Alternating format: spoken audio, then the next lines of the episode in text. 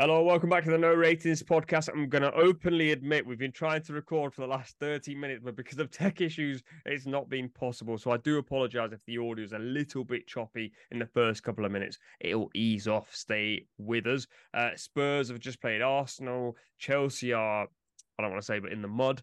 Um, Maddison's being talked about on on similar levels to De Bruyne and Bruno and Odegaard. We'll talk about all those things. Also, Newcastle's 8 0 as well. We've got James, Davina, myself, and we've also got a debut. CFC Dubois joins us. How are you? I'm good. I'm looking forward to this. Thanks for having me on and nice seeing everyone.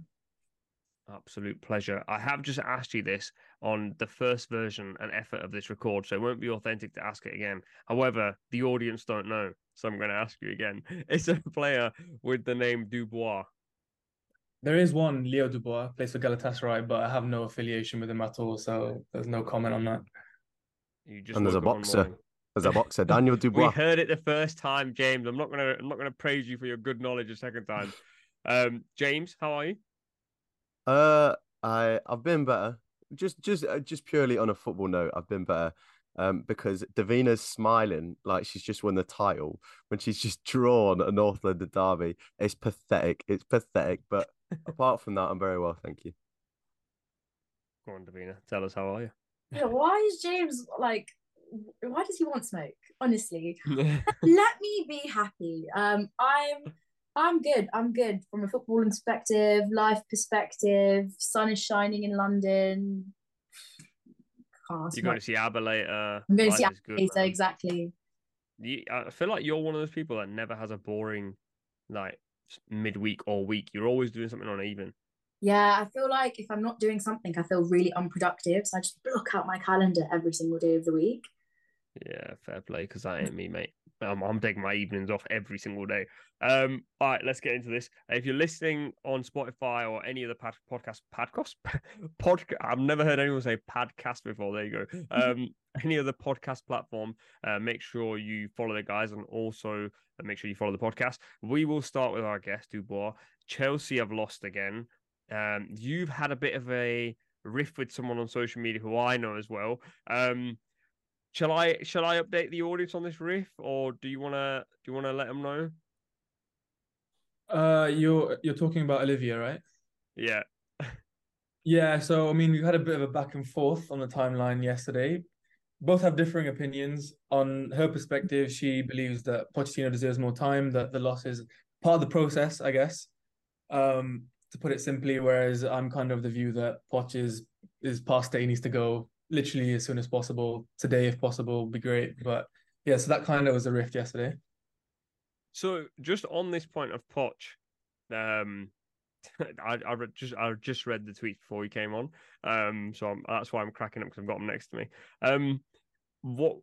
Why are you two um disagreeing to such extent? Shall I say? Do you know each other personally? No. I've known I've known Olivia for almost a couple of years, not a close level, but like we've been mutuals for a long time. So like, like it's yeah, we, there's no bad blood. I hope. Yeah. So I, I, for those that are sat at home going right, what's going on? Let me read you the tweet that Olivia tweeted. She said, "Genuinely, I don't know why I bother interacting with some people on here. However, it's nice to know there are some uh, normal, logical Chelsea fans that understand what's going on and knowing that sacking a manager every five minutes is going to do absolutely nothing. Um, you've then replied with something, but it's sort of like been lost in the conversation. So the last reply of yours, is to be honest, it's all opinions at the end of the day. I respect yours, but I have a different one. It would be a dull platform if everyone agreed with each other. Olivia says, true, but I do just think some of you say stuff for the sake of it because it might be it might be what a certain part of the fan base want to hear, not because you actually think it. Changing the manager after six games does nothing. Now you just clarified there. You just said on a on a platform that requires more than just your fingers. You said you are more than happy for Poch to go. Right now, I like for me. It's like there's there's multiple things that play into me saying this. Okay, I understand it's a it's a project. When Todd Boehly spent what one billion pounds on this team. There was a reason for it. It wasn't just going to invest in short term. It was quite clearly a long term project. But if you look at Chelsea from pre-season, where Pochettino comes in with a style of play, we sign in Nkunku, and Nkunku seems to be the main guy in this team. preseason we were amazing. I, I honestly thought in preseason we're going to win the league, and I'm being 100% truthful. The way we played in preseason, you had we were dismantling teams like Newcastle, Brighton, Fulham, and then for me that was a clear enough sign that this was going somewhere because a new squad, 100 like 1 billion pounds, is going somewhere. First game of the season, he throws that all out the window. Chilwell's a left winger suddenly, all because of Nkunku's injury. Firstly, as a manager, if you're basing a system on one player being injured, that's a sackable offense, first of all.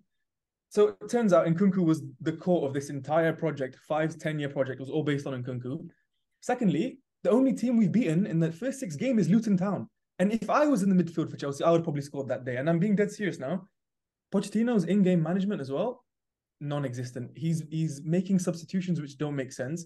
Mudryk, he leaves him out, then he brings him back in, then leaves him out. It, there's no clear plan with Mudryk. And Davina's nodding here because it's Poch slander. But this at this point, I don't think Pochettino is the right man for Chelsea simply because he hasn't been convincing. And if you haven't been convincing, when we statistically had the easiest start to the season compared to all the big sides, I think if you there's a table statistic wise that Chelsea had one of the easiest first five six games. Mm.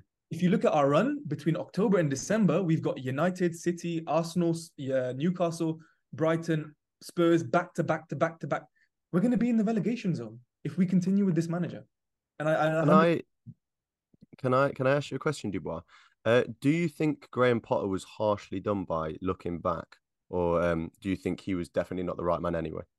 I feel bad for Graham Potter because Graham Potter had that bloated squad. He had the issues which Lampard said he had when he took over. There's too many players. People were we didn't have enough people enough space in the changing room. You had guys in the hallway like Mudryk and them just chilling in the in the offices somewhere because they couldn't change in the changing room. So I feel bad for him because he didn't really have the resources. He had a squad, but a lot of them had we had players like Ziyech who didn't want to be there. You had Kovacic who wants to leave. Uh, Kante was getting injured. He wanted to go to Saudi. So I feel bad for him because he didn't have a perfect balance in the squad. But now we've got a squad. Yes, we spent one billion, and you can't expect everyone to gel immediately. But this is a Chelsea side who are arguably the worst team in the league in 2023. If you look at the players we spent money on, yes, they need time, but it's not 20th level place time. This team, even with the time that we would give them, should still be in the top six, top seven. That's how I see it. And Graham Potter, I think, was harshly done by, yeah, in hindsight, but it's a bit late now. Boy, if you strapped into um, no ratings and arrived a minute too late, you just missed some some very honest uh, criticism. We, normally, what happens with no ratings is we start like nice and easy, but by the end, people are arguing and fighting. Um, uh, Davina, you were nodding throughout the whole thing, but I think you were nodding because one, you love Poch slander. Two, um, I think you may even agree with the point around in-game management, or were you actually just nodding because you're a bad guy? Nah, I was nodding because I just don't think that Poch has the quality to see out games. And you're so right, like with his technique of, of being a manager. The last time Pochettino played good football was 2017 18, because that 18 19 season, if we think back, right, like cool, we got to Champions League final, but I remember not winning away since like February. It was a joke. And when he loses like key players, like for example, when Kane got injured, he doesn't know how to, if he has that one way of playing, that everything goes through that one player, like you're saying, like if he built his whole philosophy around Nkunku and then he's gone, kind of he loses his head and becomes really lost. And the thing about the subs as well, he makes bad subs and not often enough. For us, I remember at Tottenham, he wouldn't make a sub until the 60th, 70th minute, even if we were like 2 0 down. And even the subs that he would make, they wouldn't make sense. So um, I was nodding for the for the Poch slander because I don't agree that he I completely agree that he is a bad manager and he needs like a project and the project that Chelsea are working on and the project that he is suited for do not align because a club like Chelsea, how much I hate to say it, need to be up there competing for like top four, smashing these teams that they're losing against. I'm sorry, like Aston Villa have conceded what like three goals. How many times this season already? Three, two, twice, three times already. Three times. And for you guys to, you guys have more red cards than goals in a game against Aston Villa is a bit of a joke. So I completely agree with uh, this Poch slander and the fact that he had wanna- game management. Do you want to hear something interesting that I just looked up? Um, I know people hate expected goals and stuff like this, but just for context, Chelsea have the seventh most expected goals and the seventh uh, and the third least expected goals conceded. So I just think it's fascinating that if Nick Jackson hadn't been missing all of these chances, if he'd been performing to an average striker level, we wouldn't be having this conversation. And that's why I disagree that you couldn't sack Pochettino now, because if you keep churning out managers like this, then there's no project's ever going to stick. You're going to have to. I didn't think Chelsea fans were going to have the stomach to go for a project. Now I do think you have had it very hard done by recently because this is this is a dark, dark project. You're in relegation form for the past like seven months plus more even. Um, but I just don't think I think you're just gonna have to stick with it because if you sack him now, you're not gonna get top six anyway. You're not gonna get Champions League this season. So why sack him now? Why not give him a little bit more time to try and turn things around? James, the fact that you're saying that we're not getting Champions League, we're not getting six games into the season, like our season has been written off on like what 26th of September is enough of a reason for me to think that this isn't Chelsea. Like you said, Chelsea fans don't have patience. Like any any I knew this before we signed Poch. With a manager with a Spurs history in itself, it's gonna cause problems one at one point or another. And Chelsea, I personally believe Chelsea should not be appointing managers for a long-term project because it doesn't fit the identity of our club. If you see our club, we've built our success on managers such as Jose Mourinho, Conte, Tuchel, pragmatic managers that win instantly. Tuchel won the Champions League within six months. And with that squad, that's almost a miracle. Like with what he did, winning that Champions League. I don't think a project is right, not just for Chelsea as a club in our history, but the fans way too impatient. And I'm not saying that's a good thing, but it's just how we are and we need to win. And if we don't win, it's just going to cause toxicity like it is now. That's what I think. But is that sustainable? Is that sustainable for a club to be built on just flicking through managers and hoping that one is able to get the most out of a squad? Because, and I get the fan point a little bit, but I'd say probably 80% of Arsenal's fan base wanted Arteta out at one point. Not not myself, but 80% of them did. And um, just trying to save himself. Just for the record, I didn't say anything. People know, people know, people know. Um, but the Kroenkes, the owners, went, no, we trust this guy. If Boehly's able to do that with Pochettino, the problem is Pochettino has to be the guy for that to be the case. I think, and I still understand why he was sacked, but I think uh, Potter was hard done by. I think they needed to give him more of a cycle to see if he was the guy. And now you're going to have to sack Poch, and then the next manager what happens if he starts losing within 10 games? He's not going to have time to turn it around either. So I don't know. It's a sticky one. I get that, to be fair. But it's like the thing with me is that it's like Chelsea, like I said again, it's like we're a club where it's it's not sustainable, but that's kind of what we've been doing for the last well since Roman came in. And yes, it's not sustainable, but we haven't been unsuccessful. We, we've been a really successful club, and yet long term people might say it's not sustainable, but it's ruthless and it's worked in terms of winning trophies, which I think Chelsea people know Chelsea as a club that's going to win trophies. Even in our worst periods, we'll come back and win a trophy somewhere. And I know you compared it to Arteta and Arsenal, but one big thing about difference I see is that Arteta had a squad which you look at then, and if you compare the squad you had under Arteta in his first couple of seasons to now, it's a huge, huge upgrade.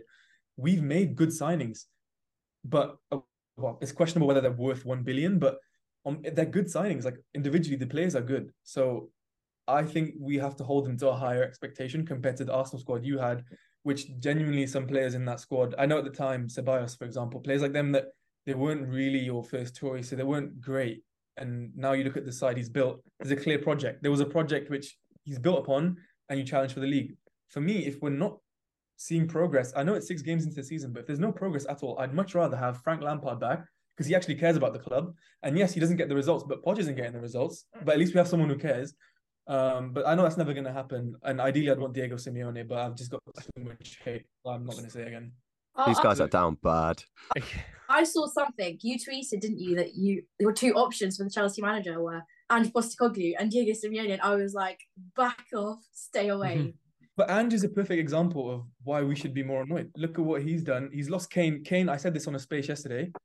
Kane is worth one billion to Spurs in my eyes. Was worth one billion to Spurs in uh, in, in my eyes.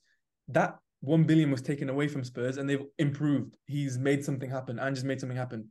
We've we've literally spent one billion, and we've regressed. I think it's on the manager. That's such a funny statement. it makes sense though. I, I do get what you're saying in terms of like um if there was anything that if you were to try and line up Spurs and Chelsea, that's probably the easiest way to do it. Like Kane was actually worth I don't know about a billion, but a crazy amount of money to Tottenham. Um, I'm I'm sort of like scratching my head because I did in my head I was going to ask you what's going wrong, what can you do? You're actually just going like it's Pochettino, and that's it. Were you were you feeling better under Potter? Because I remember when Potter was in the job, people were saying that Chelsea are stinking it up, and then you obviously had the game against yeah you said Luton where you actually looked okay. Um, but it, I know, I know, man. You're already grinning. Yes, it was Luton. I know it was Luton. And you said if you played in midfield, you would have scored that day. Um, was the feeling better under Potter? The feeling was still toxic under Potter. I feel Potter, like James said, is I feel he's been hard done by because we found out afterwards the problems in the changing rooms, and with Potter, although it was wasn't great football, I will say, yeah, our XG, even though we took the piss out of it really when he was saying it, I actually was really good under Potter. We were winning games on XG, we couldn't finish. Again, similar problems to what we're having now, but the big difference I see with Pochettino and why I'm so hell bent on wanting him out is these problems that we're having now is what happened, which problems he had in uh, like for Spurs when he was managing Spurs. And there's a couple of accounts I've seen online who actually did a proper in-depth analysis on Pochettino. And one of the key things they said is that sometimes he'll struggle to break down low blocks. And against Luton Town there's a big caveat to that game. Yes we celebrated as if we won the Premier League because we were so happy to win a game. In that first half we were dreadful. We actually only mm. in the last 30 minutes um, and again, on another day, we might not have even beaten Luton. So I just, I just don't think there's Poch has enough in him to turn this around. And I know it's really crazy to say it so soon into the season, but if we don't sack him now, we're going to be in the relegation zone by Christmas, hundred percent. You um, tweeted this famous Mourinho quote: "When you start accepting defeats just because your team played well and just because your players gave their best, a performance for people to be proud of." I think that's that I think when you get used to it, that's when the big clubs stop being big clubs. Um, I didn't I didn't actually know Mourinho said that, but it does sound like a very Mourinho thing to say. Um, all right, so Poch out basically is what you're saying. Poch out today if possible. I think just to, just to offer my perspective, something that I really don't like what Poch is doing right now that Dubois said is changing his system. If you're losing and start changing your system, that looks quite desperate, especially if you change it and continue losing. If you are losing and then persist with the same system and then turn things around, that shows that you actually trust yourself and you trust your um I guess what you're doing. Whereas right now he keeps flicking between Chilwell left wing, three at the back, Colwill left back. It doesn't look like there's much of a plan going on. He's just going, all right, these are good players, stick them on the pitch. So that uh, that's a big red flag to me. But I think we'll he's just see. under massive pressure. Like, I just think he's in this position now where he's going. He's probably also looking at the fixture list and thinking, in the next six games after the next one, we might pick up three points. And then he's going, then I will get sacked by December. Like, I think he's actually probably now he's got to the point where he's going, I just need to get points on the board any which way. And he's sort of going, I've got all these players. Can I put Mudryk on? Can you save me? Can I put someone else on, can you save me? Sterling, can you save? And it's got to the point where he's actually now going, listen, nobody's saving me. I'm in bother here. Um, I just don't know if sacking a manager, depending on who you get, really and true. If you go and get Diego Simeone, then flip a neck. But I don't think he's leaving a Atleti anytime soon. Um, if you go and sack a manager, like I don't know who else you get, then you're stuck in. You're just like I get it. Chelsea's model is deliberately unsustainable, but actually, technically, you could say it is sustainable because it's carried on going this way since Roman was there. Um, I just wonder if you're just actually actually out of managers to go for. It's a funny step. I mean, it's a funny point because it is true. We've gone through like I think if Poch gets sacked, we'd had six in the past year, which is quite crazy. But um, another point I think added to this, which I know people will sort of come back and say you have eleven injuries. I've seen this so much. It's like it's too early because we have eleven injuries, but you got to consider that. What difference would it make if we had okay, Reese and Nkunku probably the two main injuries that we have at the moment. If they come into the side, would they transform the side enough for us to go from 14th place to challenging for top four minimum, which is what we should have been doing? I don't think so. I don't think there's an excuse for this start. I mean, I've one point of view which I sort of agree with in a way, which is not pointing the blame towards Poch completely, is we didn't invest the one billion pounds correctly, which I completely agree with. Mm. When you hmm. players like Leao, Mike Maignan, could have signed them they would have come. We would have paid a lot of money, but I'd rather have spent big money on two or three proven big big name signings who are gonna add value to the team, as opposed to under 21 model where we're just signing anyone in South America who's under 21 and just hoping he's a hit in five years' time. I'd prefer we didn't. Who who is responsible for that? Would you say? Honestly, I swear to God, I thought you were going to say, "Can you name all of the players you signed?" I feel No, like it's we have impossible. players like Deivid Washington on the bench, who I've never seen in Yeah. my life. He spawned onto the bench. A guy called Ronnie Stutter spawns onto the bench. That's I a fake name. That's a fake name. The AI generated names after spending one billion pounds. It just blows my mind. I swear, Davina, you might remember this from Spurs days. This actually feels like a, a you know where Spurs had that window when Bale left, and you Mhm. actually signed signed, seven players. Yeah. yeah, and I remember seeing Soldado, played- right? Soldado, Paulinho, Lamela, Eriksen. It was a mess. Bro, I've just googled Ronnie Stotto. It doesn't even come up. Who is this guy? Yeah, he's He's AI just some- generated. We don't know him. some random guy on the bench. Um, Also, I was just gonna say the problem with Reece James talk. Oh, we're gonna get better when Reece James comes back. He's never fit. It's not. This isn't like it was a freak injury. He's never fit. You cannot rely on a player like Reece James. And that's This your is- club captain. This is exactly what I want to say. Another criticism of Pochettino. He's made Reece James our club captain, who's in A and E for about 320 days a year. You've got vice captain Ben Chilwell, who's also in A and E for about 230 days a year, and our vice vice captain is Conor Gallagher because he can speak English. Thiago Silva's there. Thiago Silva is, and I'm not even joking. He said that Conor Gallagher is captain ahead of Thiago Silva because he can speak English or Enzo. You've got Thiago Silva. He's almost 40 years old, played at the top level, and he's now not being captain of Chelsea, even though he's been obviously a fan favorite and a leader because Conor, Conor Gallagher can speak English. For me, I don't, I don't see what's going on there. What Did mess- Thiago Silva used to be captain though for you? he was under previous managers like Potter. Where I what, think what, did he forget? Did he forget how to speak English? Yeah, he's, What I, mean, it's, I don't know if that's discriminatory or not, but having an English requirement for the captaincy roles of the club for me is But Conor like- Gallagher almost left you this summer. He was linked with Tottenham. That's why I was He so was, shocked to see him with the captaincy armband. next thing I see he's leading the team out. So for me, it, it's it's By the way, can he not be the scapegoat? Because he's actually been all right this season. From what I've watched, he's Yeah. actually been nowhere near as bad. But after every game, they'll be like, "Why is Conor Gallagher starting, not Palmer?" Nah, when I'm Conor watching, Gallagher- Conor Gallagher's fine. Yeah. Gallagher's been good. It's just the point that he's in the Yeah, leadership yeah, yeah. ahead of, I, like, I agree with that. I agree with that. It's, it's so funny to me because um, I, d- I don't know if either of you two were there for the episode, but Tragista said if Conor Gallagher had dreads, he'd be playing for Palace. um, and now he's at Chelsea and he speaks English and they're praising him for it. Um, uh, right. Uh, for those that have been uh, listening, Dubois is now going to leave us, unfortunately, because of uh, technical issues. We're going to switch to Zencastr. And although he's very ready to rip into YouTube, because YouTube just be sat, sat here, just like basically just sticking the knife in on him. Now he's got a chance to do it. He's, he's having to go off. Ah, yeah, yeah. Um, it. any any uh, passing comments, Dubois, on um, Arsenal and Spurs? Because I, I I feel quite bad that you're gonna have to go. They're just gonna have a nice little ring a ring of rosies with each other, and you're gonna be going over there fuming, like breaking your windows and whatnot, because uh, you ranted about Poch to go. Yeah. Um, well, firstly, thank you for having me on again just before I go. But passing comments um, about the Spurs Arsenal game, I was impressed with Spurs more so than Arsenal, just because I'm going to be completely like unbiased here and just not make any like unserious comment. I just think that this game, if it had been played last season without Ange, I don't think Spurs. I think after that first Arsenal goal, it just it becomes one 0 two 0 three 0 I just think the way Spurs kept coming back that's a sign of a manager that's trusted by his players and a sign that Spurs could do big things against an Arsenal side who are clearly good and obviously going to challenge for the league again. So I think for me, all like all I could see there is it just showed me that Spurs Spurs are going to be something serious for other teams to worry about this season. But who do you think finishes ahead? It's a big question because I was asked to predict the Premier League table at the start of the season, and I put Chelsea first, City second, Arsenal third, and I Do put, you put Spurs- do you put uh, Nico Jackson top scorer by any chance? he was baby, he was baby Drogba in preseason, and now he is. Yeah, I uh, remember your tweets. I remember your tweets, brother. I was following from a distance. yeah, no, let, we won't talk about Nick Jackson, but I think Arsenal will finish above Spurs, but I can see Spurs finishing top four.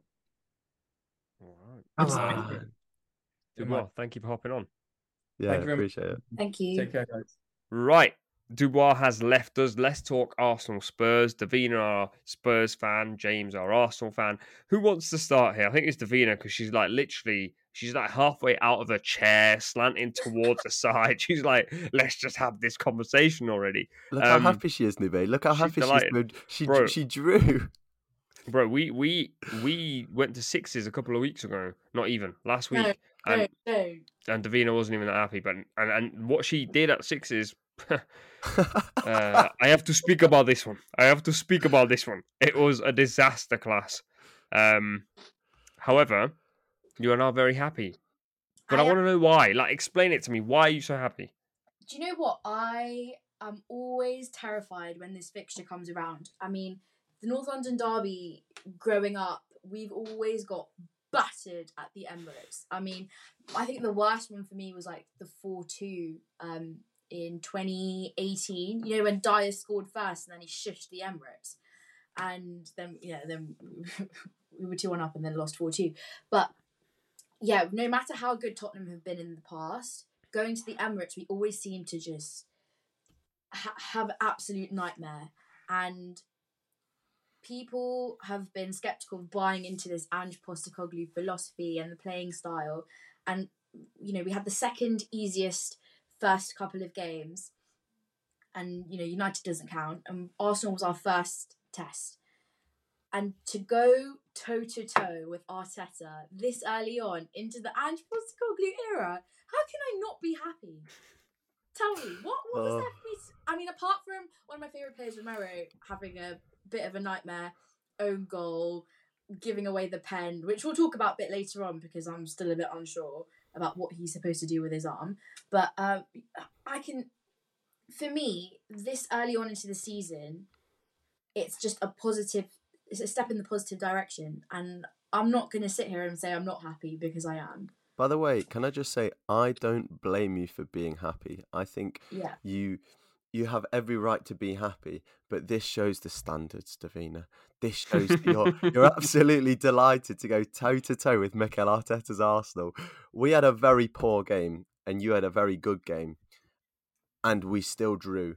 And I'd argue that we should have probably won the game as well, which shows think you should, absolutely Gabriel Jesus at one 0 up, missing an absolute sitter. Had he had he scored that, we would not be having this conversation. Richarlison could have scored at the end. So they got yeah, We blocked. both we both have a bit shaky of a, of a strike force up there. So yeah. Put some respect on my striker's name, please. He's a brilliant put some striker. Just respect on can't finish. Brazil's number nine. Thank you very much. we were supposed to talk about this a bit later as well. Anyway, um, I can't even remember what we were saying, but um, our floor is their ceiling right now. You have every right to be excited about that, but right now, Wait, what? Let me. I want. Let me hear that one more time. A bit clearer. our floor is their ceiling. We played at our worst, they played at their best, and we drew. That's the point. Am Ooh, I I- I- wrong? Am I wrong? I don't think we played at our worst. I think that's definitely not the. Uh, sorry, I don't think we played at our best because we had players who had very shaky games, which I think, you know, Say we, his I name. always go into games like this and say play play the game, not the occasion. And every time we go to the Emirates, it just kind of shakes us a bit. Like Destiny Udogie on a on a yellow card so early on. I was scared that we were going to absolutely capitulate. It was going to be like a sending off that we've had so many times, like Emerson last season, and I don't think we that was our best performance. Like we had like Maddison giving the ball away, and then Gabriel Jesus just like absolutely messed that up. But yeah, I, I don't agree that that was our our best performance. And this claim that your floor is our ceiling is wild to me. The absolute disrespect. No, I'm not having any of that. um, what I do find interesting is both of you are relatively happy. I'm not Yeah, happy. I'm n- No, let's be real here, absolutely not happy. You know, I'm just a There's smiley guy. I'm so angry down inside. Thing is, I I agree and disagree with both points. I don't think Arsenal were horrible. I also don't think Spurs were brilliant. I actually thought you met somewhere in the Spurs played better than they can, and Arsenal played worse than they can. However, I don't think Spurs were so brilliant, and that's why they got a point. we okay, that's fair. Let's not. Spurs weren't necessarily at their best, but Spurs played well, and we. I cannot emphasize. We played aside from that first thirty minutes atrociously. Our level of technical ability that game, the amount of passes, David Raya, um, Ødegaard's pass accuracy was 38% in the first half. I don't know what I don't know what was going on. It was I, I think there was talk of it being a hangover from the PSV game because the like the emotional baggage that that brought with us, and then we came to this game also needing to Wait, give it emotional all. baggage of playing PSV. You won. No, because it was our first Champions League game in in seven years. So the Wait, players, no, no, be real, be real with me here. Do you think Gabriel Jesus is going into the PSV PSV game having just played Champions League football with emotional baggage? no, not really. But the but the the feeling around the club was that was a massive but- game. But for you, definitely there may be emotional baggage. You're an Arsenal fan. You've watched Arsenal's journey in the Champions League. Maybe Arteta, but Saliba's not feeling emotional baggage.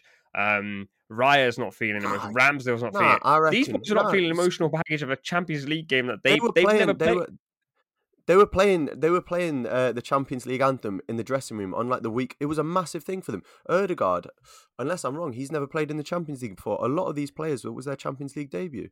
In the words of Gary Neville, if you're playing the Champions League theme a week before the Champions, you need to be less emotional. That's what's wrong with this Arsenal side. They're too emotional. Yeah, and then re- same bloke is praising Spurs for their for the way they're celebrating and praising them for being emotional. It's a joke. Emotions can be taken out of context, my friend. In the same way, I'm praising Davina for being happy here. I'm praising you for keeping it together here. Two things can the two things can coexist. I was I was over it until I, as as you know, I said I was over it today, and you've you've brought up these raw emotions again. You're The- trying to you're trying to levels of- squeeze them out of me again. The levels of stupidity from you to be about to record a podcast and be like, I'm over the game. I was like, no, James, we need you on the game. You're about to record a podcast. You can't be over it five minutes before recording. Don't worry, you've you've got you've got me rattled again. So you, you- you've done your job. You've done your job. That's what, that's what we get paid for, except we don't get paid for the podcast, but that's on me. Um, uh, Davina, you obviously were very happy with Spurs. Uh, I want to chat about Maddison. I want to chat about Son. We'll touch on Maddison in a second. Mm. Um, do you feel like that was the sort of game where people could now go, actually, you know what? Because people have already been saying Spurs are definitely going to get in the top four. We just spoke to Dubois, who thinks Spurs will get in the top four. Do you think that's the sort of game where you go, actually, you know what? Last season, we got whacked in this game. You play Liverpool next. If you avoid defeat against Liverpool, are we actually going, actually, you know, this might be the norm. This might be what the new Tottenham is. The thing is, I've watched a Tottenham side be top of the table at like end of November and then capitulate and finished eighth. So I'm not going to get ahead of myself. Like that was a season under Mourinho, like COVID Yeah. Mourinho ball. We beat City. We drew against Chelsea. I think we drew against Liverpool. We might no, we lost two one against Liverpool. But it was like all of those. I've been through that. Wow, we're the real deal, and then for it to come falling down. But, but that's what I mean, though. It, does this time, does it feel different this time? Genuinely, not even trying to get you to say something so James gets onto you. uh, I've not felt like this about a Spurs team, the vibes around the team, the style of play, and the belief since probably we started the season that we finished third in against Leicester, and then the season Mm. after that we finished second against Chelsea. The the positivity around the team, and I have I've bought into the Ange Postecoglou philosophy, and I don't know if it's too early, but I'd say we should be pushing for top four if we avoid defeat against Liverpool, because that's also another cursed fixture that we always have against Liverpool, regardless of whether it's at home. We concede cheap goals, even if we are the best team. Last season, the 2 1 when we lost against Liverpool at home, I genuinely thought that we were the best team, and it was just like atrocious. so goals to let Are, are you going to say, You're not getting a headline out of her. You're not getting it. and no, no, I'm waiting for her to say, but our best is uh, their worst, you know? So, Yeah, sorry, um, thank yeah. I, I just I think if we avoid defeat against Liverpool, we've got quite a nice couple of games after that that we can build that momentum up even further. I then do think we're we should be aiming for the top four. And this is bearing in mind like two or three weeks ago when I was on the pod last, I said that our goal should be seventh and a cup run. And the performances that I've seen, albeit against some really poor teams at the beginning of the season, that that vibe and the style of play against Arsenal to not capitulate in a game of that magnitude has exceeded my expectations. And I do think avoid defeat at the weekend against Liverpool, we should be challenging top four. the thing I would say is, con- you concede an own goal and you concede a penalty. Exactly. I, I completely agree that in previous years, I know for a fact Spurs are not getting out of that game alive. Um, Definitely not. When I saw when I saw that own goal go in, and then I saw like Destiny Udogie get on that yellow, and that's the player who's responsible for man marking Saka, and you know Brennan Johnson started, and he wasn't exactly coming back to help him. I even tweeted during the the game like, "What are you doing? Go back and help him because man's on a yellow, one wrong doing? foot, and we got we got down to ten men." So I was I was very on edge, and then Sarr was on a yellow. the Bissouma was on a yellow. It's so easy for us to capitulate in a game like that, and we didn't. The mentality of this squad, I'm, I'm impressed. And come back so quickly on the back of going 1 0 down, 1 1, 2 2 1 down, 2 2.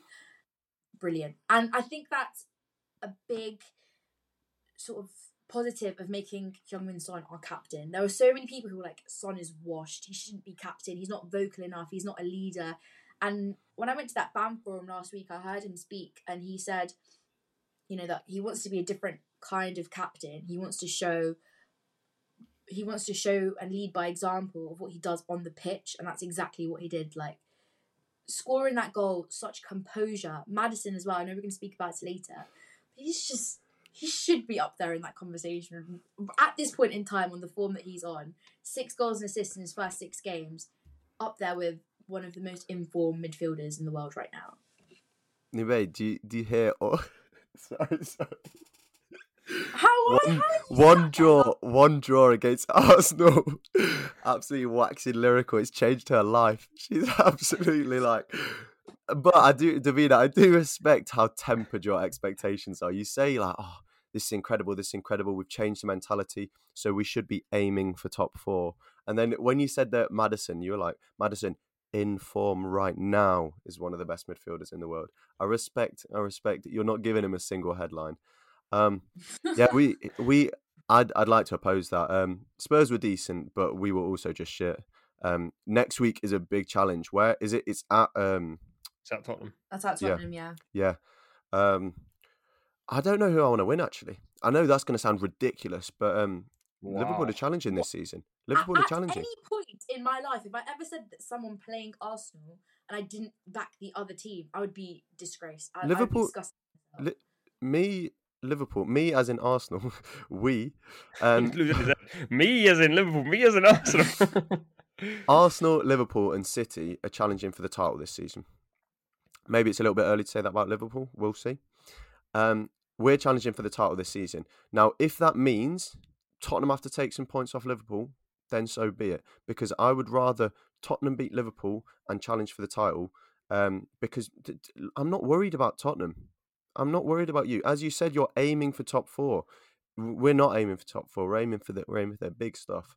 Um, Which is understandable because how many years into your rebuild are you? We're seven games in. Exactly. We're coming off the back of Conte ball, which made me hate going to watch Tottenham play every single week.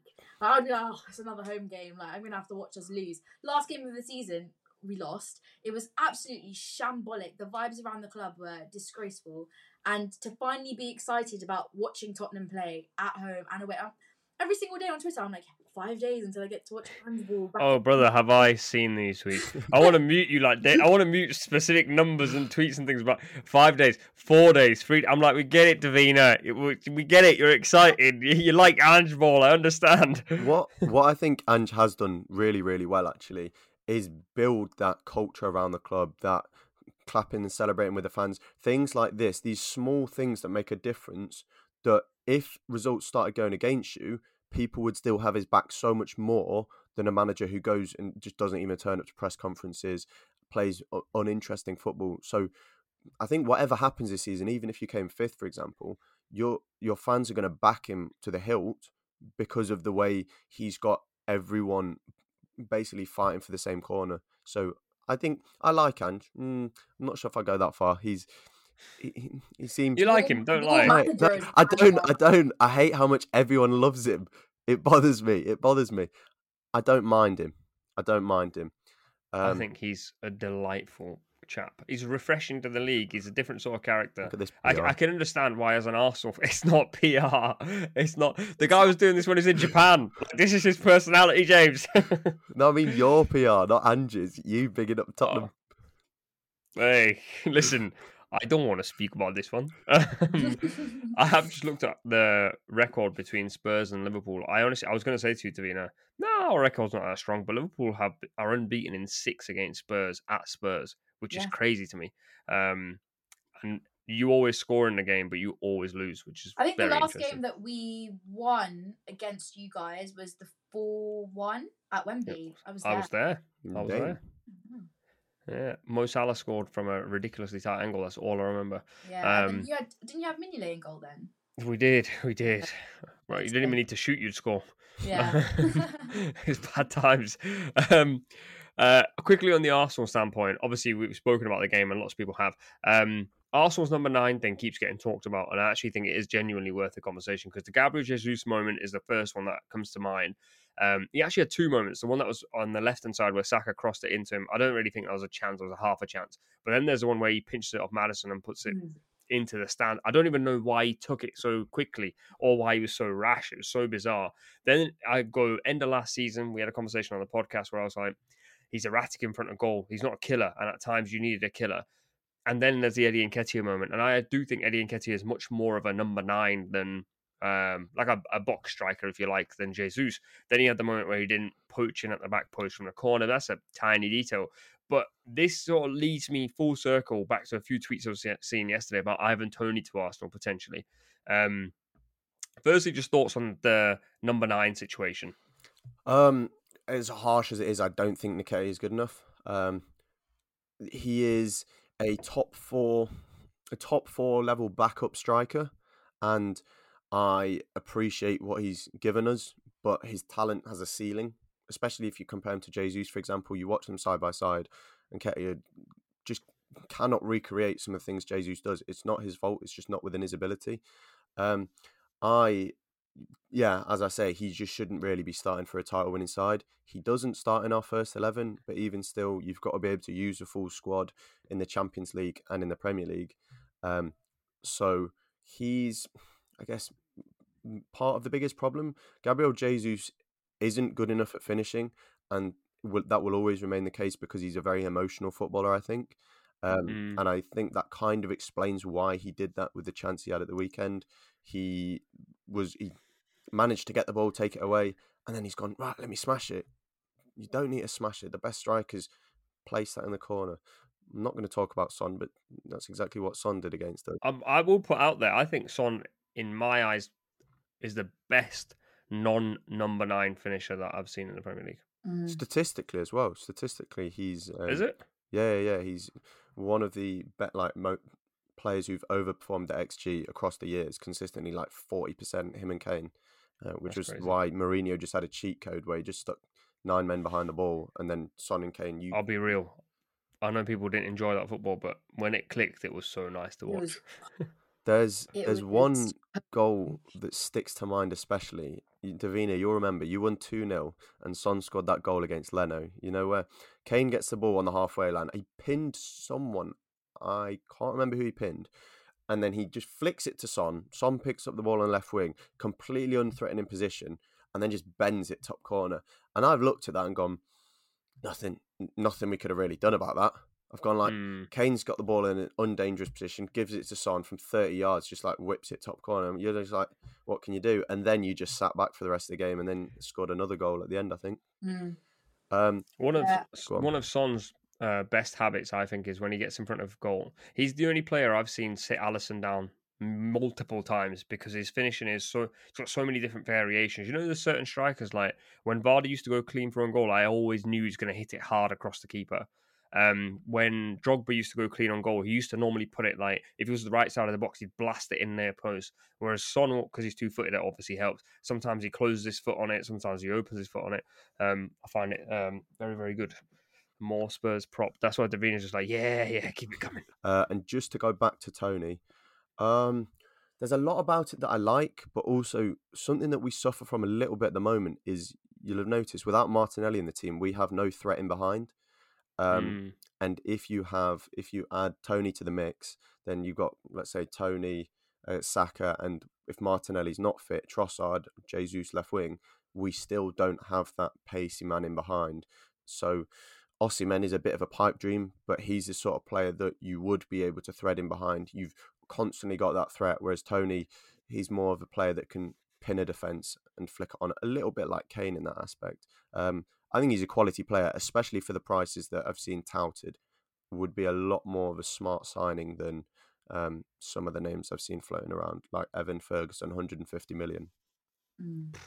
Hey, the boy Brighton are going to make money on Evan Ferguson. Boy, um, I, they, I think it's come to a point where I think De Zerbi's playing him just because he knows people are watching. Yeah. Um, because he's got João Pedro on the bench and he's just like the Bade's got him in his FPL team. First of all, make sure he doesn't start. Um, all right, before we let you go, I did promise a Maddison conversation, but uh, I think this conversation is going to get talked about a lot during the season, and we also spoke about it on the Insight. If you haven't listened to the Insight, then go back and listen to that. Me, uh, Raj, and Curran went into sort of the tactical details of the game.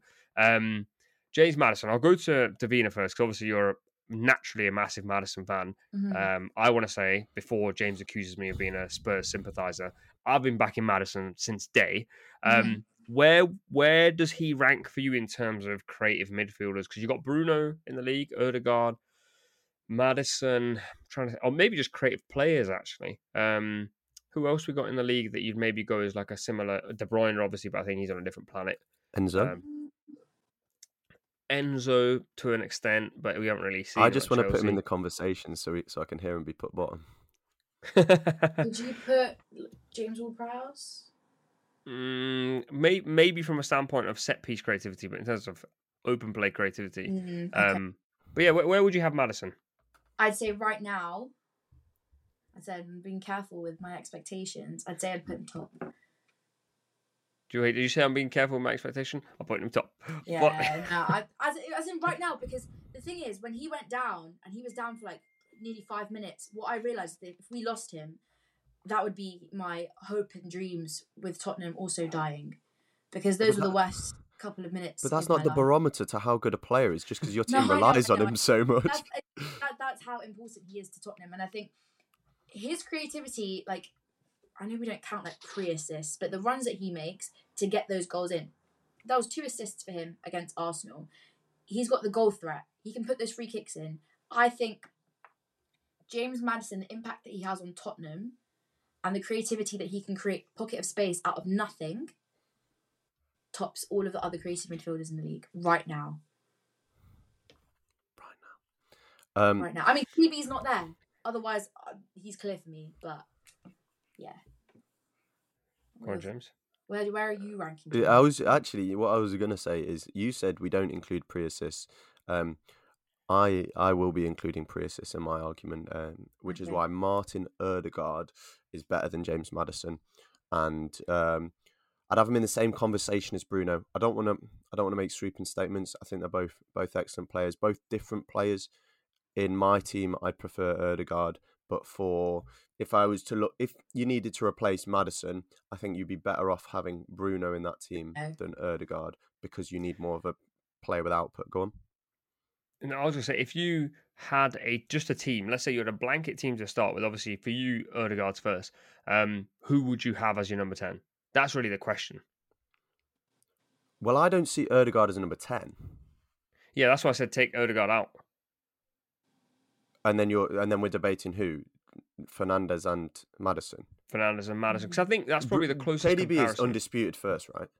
Yeah, yeah. Thank you. Um, Bruno or Maddison? Yeah, I'd take I'd take Bruno. I really do like Maddison, but we're six games in. Can we can we temper expectations a bit? We'll see. He, you earn right now. you earn your stripes. I I think we Raj spoke about this like zone of influence yesterday, and if you don't know what that is, but I, I feel like we're going to use that quite a bit on here. It's it's taken from someone else. I can't remember the person's Twitter name for the life of me. Um, basically, zone of influence is uh, how many different zones can a player influence a game in, and the feeling is that Maddison does it in various different zones, and Bruno less so. Um, I I think it's really difficult to compare number tens, right? Because you're comparing creative players who are judged on their creative output and that then combines in how the team's doing, um, how the strikers are doing, um, how like what's going on at the club. Manchester United and Spurs right now are chalk and cheese. They're worlds apart. But if I had to compare two players and go, who do I trust more? Who do I think over the course of their Premier League career would I rather have in my team? I would rather have Maddison because um, I also want to dominate the ball and I also want to play progressive football and I also want to catch teams out uh, in more ways than just one.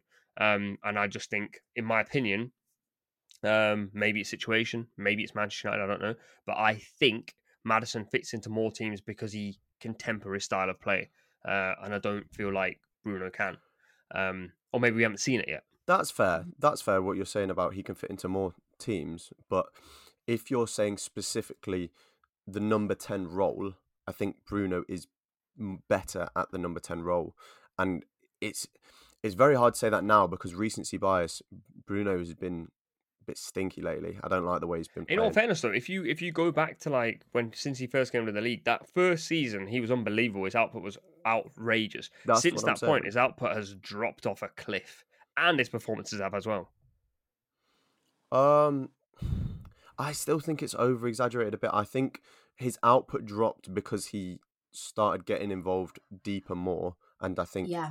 he was he's being used in a way where he's not most effective. As Raj said, his zone of influence where he's best is outside of the box. That's where he needs to be. So I don't know why. I think Raj uh, Raj was saying Maddison's zone of influence is greater than Bruno's. No, yeah, he's no he, Maddison's zone of influence is greater, as in is more Overall. wide covering. Oh, you listened but, to the episode. Raj did say that about Bruno.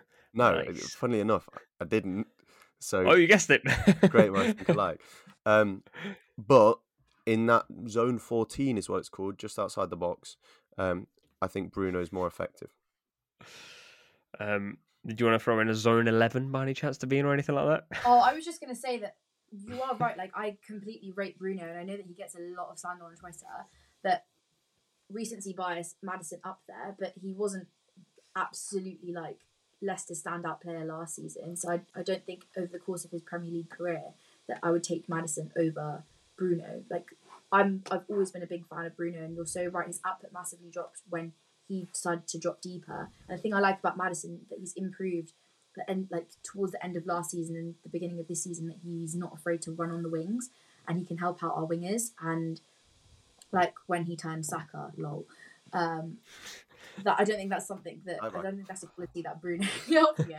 um, I don't think that's a quality that Bruno has, which is why I think as a creative player, not as an actual number ten, like as a creative output, Maddison is above Bruno. Um. All right, I'm going to leave you on some biased producer stats, stroke presenter stats.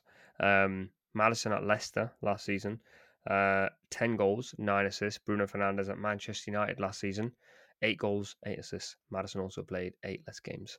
Um, so you can make of it what you will wherever you're listening. Uh, obviously, tweet us at No Ratings Pod. Follow the guys as well on social media, and uh, we'll see you next time.